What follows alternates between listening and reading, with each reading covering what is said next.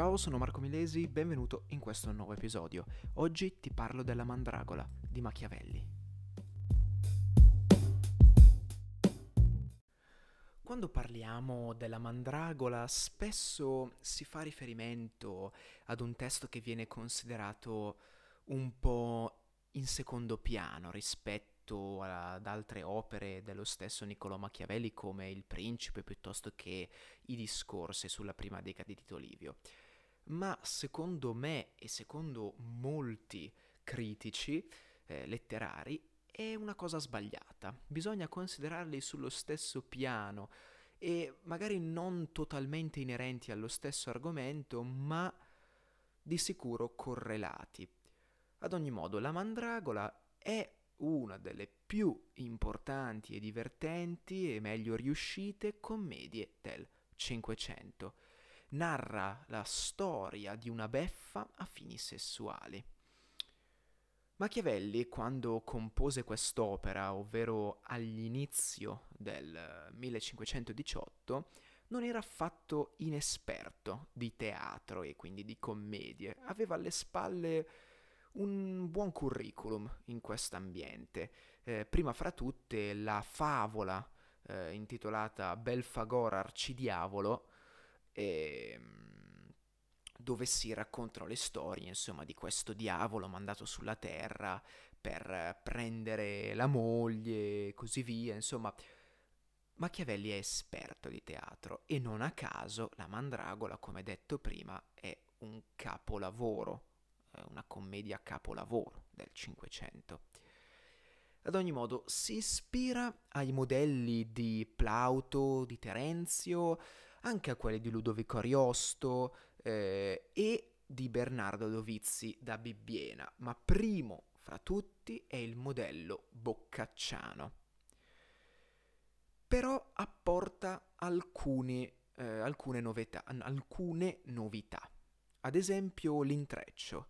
L'intreccio dei personaggi è particolare, a partire dal numero stesso dei personaggi, che è molto più basso, ci sono meno personaggi nella, eh, nella Mandragola piuttosto che nelle altre commedie eh, ispirate anche loro al modello boccacciano. E vedremo, adesso vi sto per raccontare insomma la, la trama, vedremo che l'intreccio è molto particolare. Tutto parte da Callimaco, questo giovane innamorato della bella Lucrezia, moglie di un vecchio signore eh, credulone e ingenuo chiamato Nietzsche. Callimaco è pazzo per Lucrezia, proprio eh, vede solo Lucrezia, un amore davvero incredibile nei suoi confronti, al punto da chiedere al eh, mezzano Ligurio, mm, quindi un altro abitante del paese che conosce molto bene Nietzsche, eh, una mano. Gli chiede Ligurio come faccio io a poter passare una notte con Lucrezia, perché questo è il mio più grande desiderio. Ligurio mette al servizio di Callimaco la sua intelligenza e le dice guarda, io eh, sapendo che Nietzsche, eh, il marito scusate, di Lucrezia, eh, ha una grande voglia di fare figli, ma purtroppo è anziano e quindi cerca sempre più disperatamente una sorta di cura alla sterilità eh, dovuta all'anzianità, ecco. Eh, facciamo così, io Ligurio mi fingo medico e suggerisco a Nietzsche una pozione composta da un'erba eh, miracolosa contro la sterilità, la mandragola appunto, che va somministrata alla moglie proprio per far sì che possa fare un figlio. Ma questa mandragola ha un'unica controindicazione. La prima persona che eh, fa l'amore con colei a cui è stata somministrata la mandragola è destinata a morte certa e eh, in poco tempo. Quindi Ligurio, travestitosi eh, da medico, impersonif- impersonificatosi in un medico, va da Nietzsche gli spiega tutta la questione e Nietzsche dice va bene, troviamo un giovane che possa essere sacrificato per questo. Ecco qua che è Ligurio stesso a consigliare Callimaco, che così avrebbe potuto passare una notte con la bella Lucrezia. Ma non è finita la storia, poiché bisogna convincere Lucrezia. Ed ecco che entra in azione frate Timoteo, che assieme alla madre di eh, Lucrezia, Sostrata, riescono a convincere eh, Lucrezia appunto a passare una notte con Callimaco in vigore, ecco, dei benefici che poi questa pozione, questa erba particolare, appunto la mandragola, poteva darle.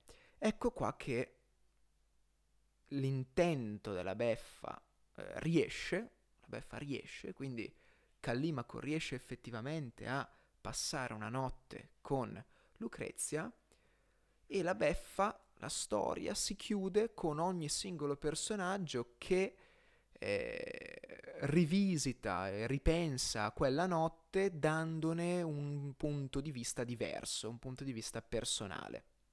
Questa è un po' la trama. Notate chiaramente come i personaggi principali sono quattro. Abbiamo Callimaco, Lucrezia, Nicia e Ligurio. E poi due personaggi secondari che subentrano soltanto verso la fine della eh, storia, della commedia, ovvero frate mm, Timoteo e Sostrata. Ora, interessante, eh, sono interessanti due particolari, due tecniche utilizzate da Machiavelli, ovvero il doppio e il travestimento. In sostanza il doppio inteso come eh, duplice problema da risolvere, quindi prima confondere Nietzsche e poi convincere Lucrezia, doppio inteso anche come eh, due personaggi chiave, Callimaco, protagonista, e Ligurio, ideatore della beffa. Il travestimento, Ligurio che si traveste proprio da medico, si impersonifica in un medico e fa sì che eh, la beffa riesca, insomma fa sì che l'ingenuo e credulone Nietzsche caschi, ecco, nella, nella trappola.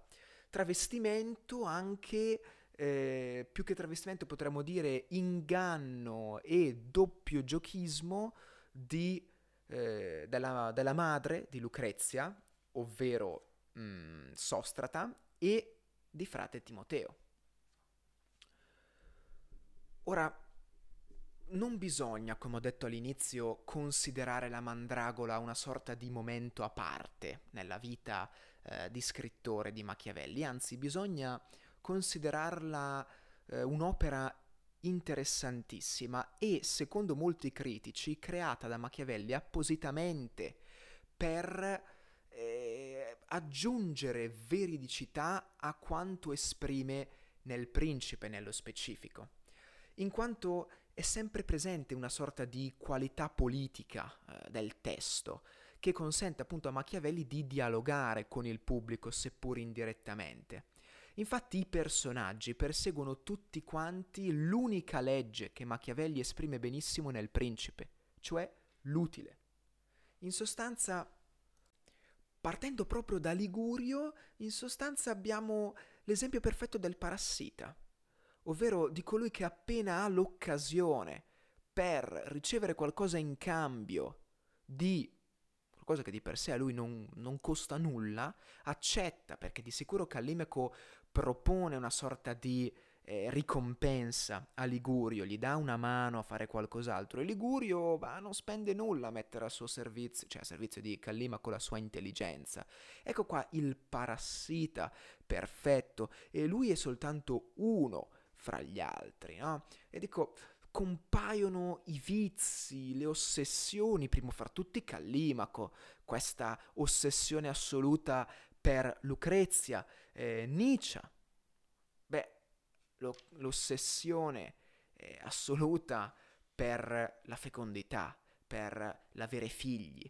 Ecco, questo è, secondo molti critici, e io, ecco, io continuo a specificare questo perché, insomma, non è che il parere eh, che noi abbiamo, quello che possiamo constatare di questi testi è il parere assoluto, è la verità assoluta. No, si tratta sempre delle, di alcune...